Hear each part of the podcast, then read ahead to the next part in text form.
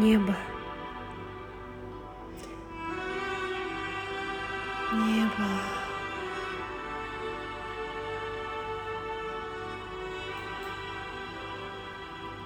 Небо, небо, небо. Лана Петровских. Небо. Я люблю небо в том неделикатном объеме, когда по гладко-голубой поверхности скользят облака, перестраиваясь в причудливые образы, которые мгновенно заполняют все мои мысли. Но где бы я ни подняла глаза к небу, рассматривая чудо природы, я подсознательно неизменно ищу любимый образ.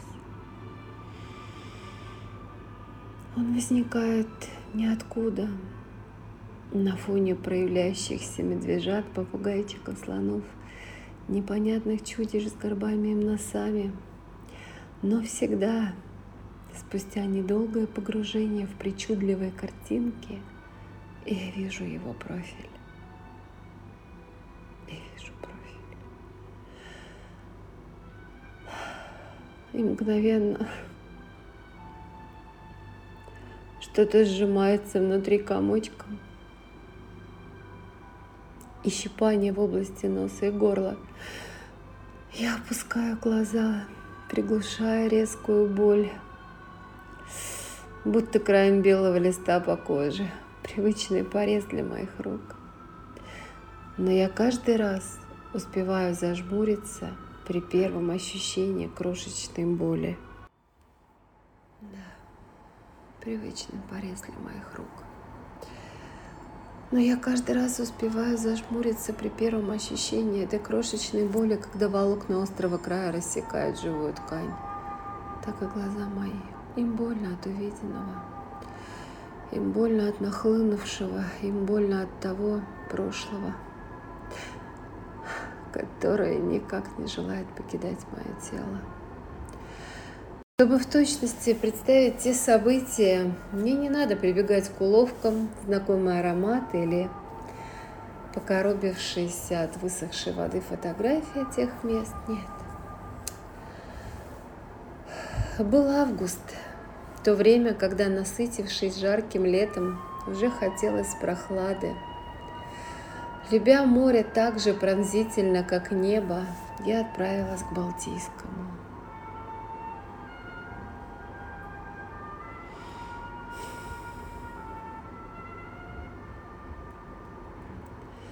Впервые оказавшись среди величавых сосен и ступив на желтый песок, я побежала к волнам, предвкушая эту соленую встречу. Но, но через мгновение я с диким визгом просто выскочила из воды. Да, моего восторга, который будоражил тело, хватило секунды на три – чтобы сквозь внутренний жар проникло это ледяное отрезвление. Да, Балтика. На пустынном пляже раздались громкие аплодисменты мою честь. Да, вот так вот, мою честь. В общем, так мы и познакомились. Он тоже приехал из душной Москвы, чтобы вдохнуть морской ветер. Сел ранним утром за руль и как он выразился, приехал, чтобы освободить легкие от смога. Смог в моем представлении нарисовался в образе печали. Он приехал освободить легкие от печали. Да, через день мое предположение подтвердилось. Он уходил из семьи, непросто, больно для обеих сторон. Я тоже однажды уезжала ото всех, пытаясь наладить отношения сама с собой, своей душою. Прожив неделю в каком-то захолустье, я поняла, что гармония ко мне не возвращается. Но мучившая меня ситуация разрешилась даже как-то сама собой, потому что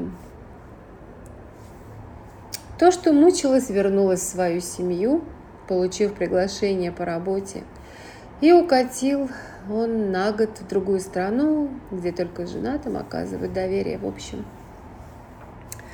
так я осталась в его прошлом. А Кириллу работу за рубежом не предлагали, он сам себе работа, работодатель. Обстоятельства не шли ему на выручку, потому решение оставалось за ним. Кирилл, я не люблю экспериментов над людьми и даже не приемлю ни в каком контексте. Но так сложилось, что мне захотелось влезть в его ситуацию, разобрать ее на составляющие, э, быть может, даже помочь освободить ему легкие от печали. Я выслушивала я, да я просто слушала, настолько слушала, что полюбилась,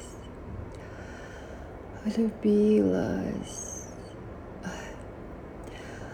Мы про, про, проехали все дороги вдоль моря, вдали от моря.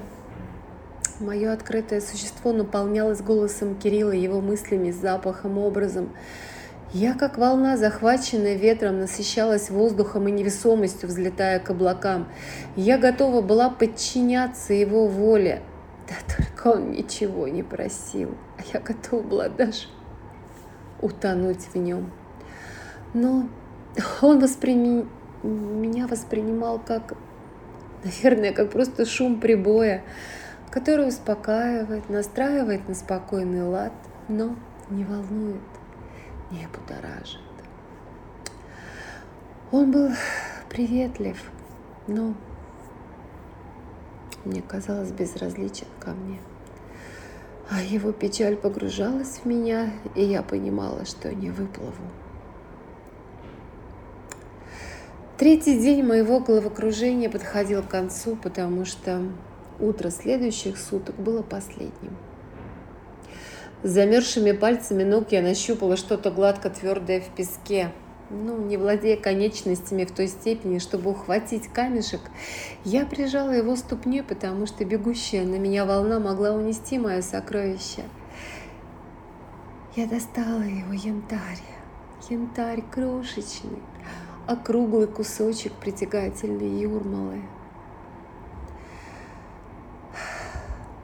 поэтому мне не нужно прибегать к уловкам в виде запахов или фотоснимков.